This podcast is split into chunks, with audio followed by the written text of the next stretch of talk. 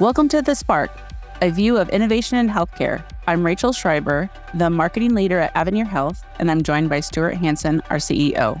Together, we're your hosts, and we'll be diving into conversations with healthcare innovators who are reshaping the industry. Join us as we explore the stories of those really disrupting the norm and creating a better healthcare experience. Get ready to ignite your curiosity and join the conversation on The Spark. Hello, and welcome to The Spark, a view of innovation in healthcare. I'm Rachel Schreiber, your co-host, and in this episode, we're thrilled to share the spark that ignited the creation of this podcast. I'm joined by Stuart Hansen, our CEO and a longtime innovator in healthcare. Thanks, Rachel. I'm so excited to get this started and engage in this first inaugural episode of The Spark and just share a little bit of information with our first listeners on what we're going to be covering during this series. I also want to share a little bit of the inspiration for why I got so excited when you approached me with this idea to do a podcast. We've all heard the expression, necessity is the mother of invention, right? For those of us in healthcare, and you've been in healthcare for a long time, I've been in healthcare for a long time, we all realize that it has never been more obvious that there's real necessity for change in healthcare. There's so many new technologies and such a differentiation in the experiences that we have between healthcare and other industries where it's more fluid and data is more prevalent and easily accessible. But also the necessity is really driven by the struggle that is couldn't be more real, especially for healthcare providers. They're struggling with financial viability, they're struggling with physician burnout, they're struggling with frustrated patients, and they still struggle with limited access to the data they need when they need it to provide the patients with the best care possible. So, in other words, necessity is here in healthcare, and we all have to also recognize it's very hard to really innovate, to really invent, to really change things in healthcare. And it's hard because it's so complex in this industry, right? The data all needs to be protected. It's also really complex data sets, and it's all based on experiences in different organizations and different systems. And not to mention, there's not full alignment of the incentives between all of the parties involved in our insurance, from our employer perspective, from our insurance company perspective, our doctors, our physicians, our specialists, our hospitals. So those incentives are not always aligned, and sometimes the systems aren't even connected. So anyway, I think what's going to be exciting is talking to people that are dealing with some of those challenges in unique ways. I know we've got a great slate of initial speakers we've got planned for this series that are lined up and are all tackling some of healthcare's hardest problems.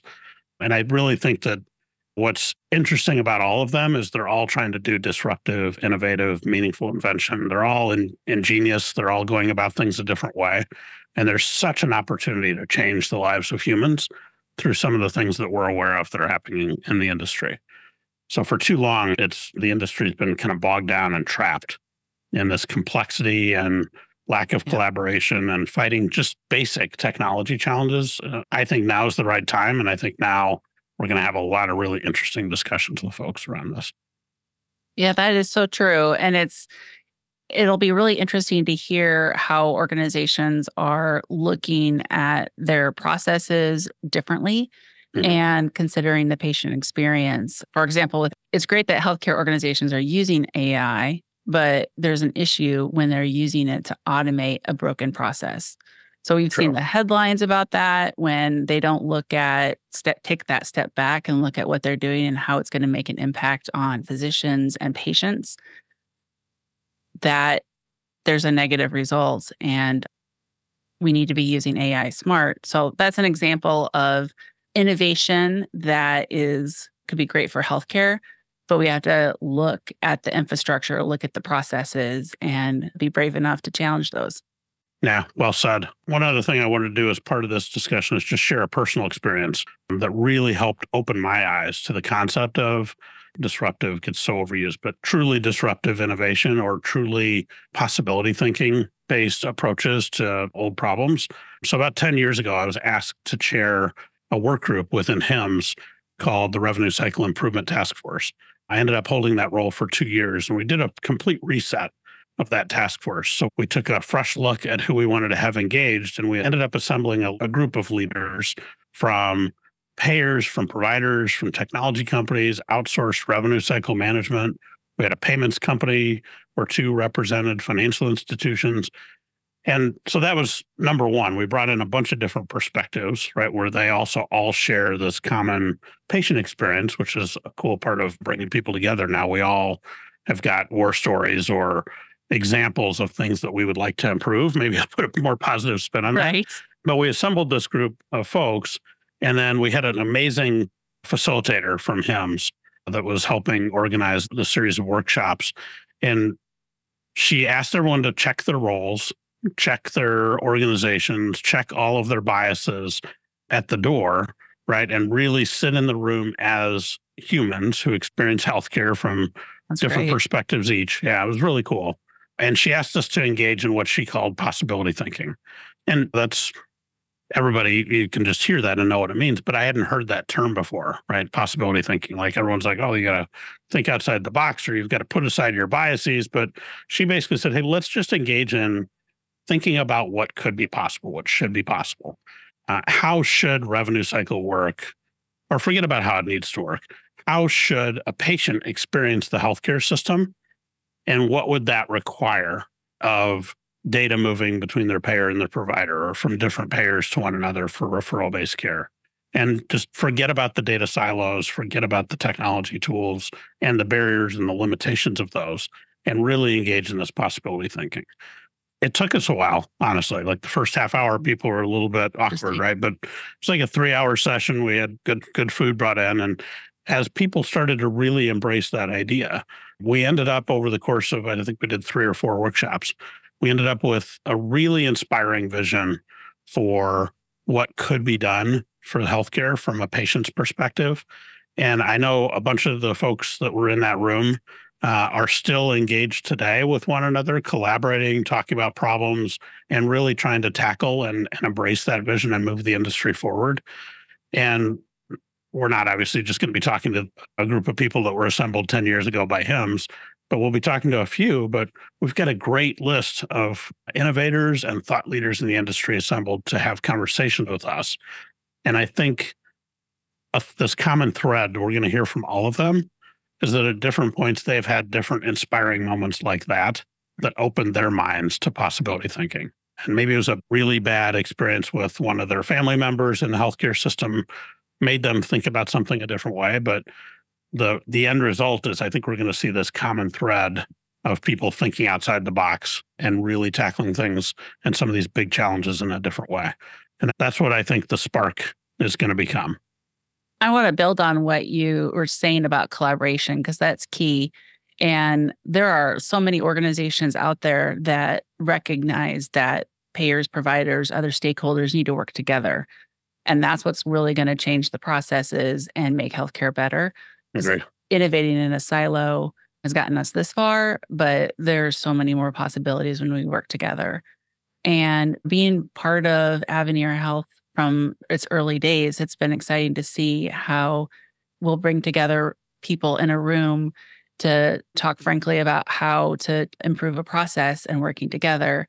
And we're expanding and bringing in more examples of other companies and other organizations and other initiatives that are working together to make things happen, and looking at taking a fresh view of the processes and the workflows and the infrastructure that's needed for healthcare to truly work well, where the data, as you were saying earlier, is immediately available because we know it's possible. We go to ATMs and we can see our balance no matter where we are. And that can be possible in healthcare. So we're excited to talk about those innovators and other people who are making a difference. Yeah, I think that's right. And I think the interesting thing about all of my experiences around engaging in projects in healthcare that get people excited is this thread, right? This thread of thinking about things a different way and actually opening your minds to work with your trading partners who might be adversarial contracting parties, right? And sometimes it's hard to find the mutual win-win situations. There are more and more of them, I think, available as we start to think more and more about the patients, the humans, the consumers, the members that we're actually all here to serve in healthcare. And so I think the discussions we're going to have here are with these change makers in the industry that are really looking at things differently and really focused on significant possibility thinking or significant improvements is going to really be interesting. It's going to be fun. Yeah, I think it is.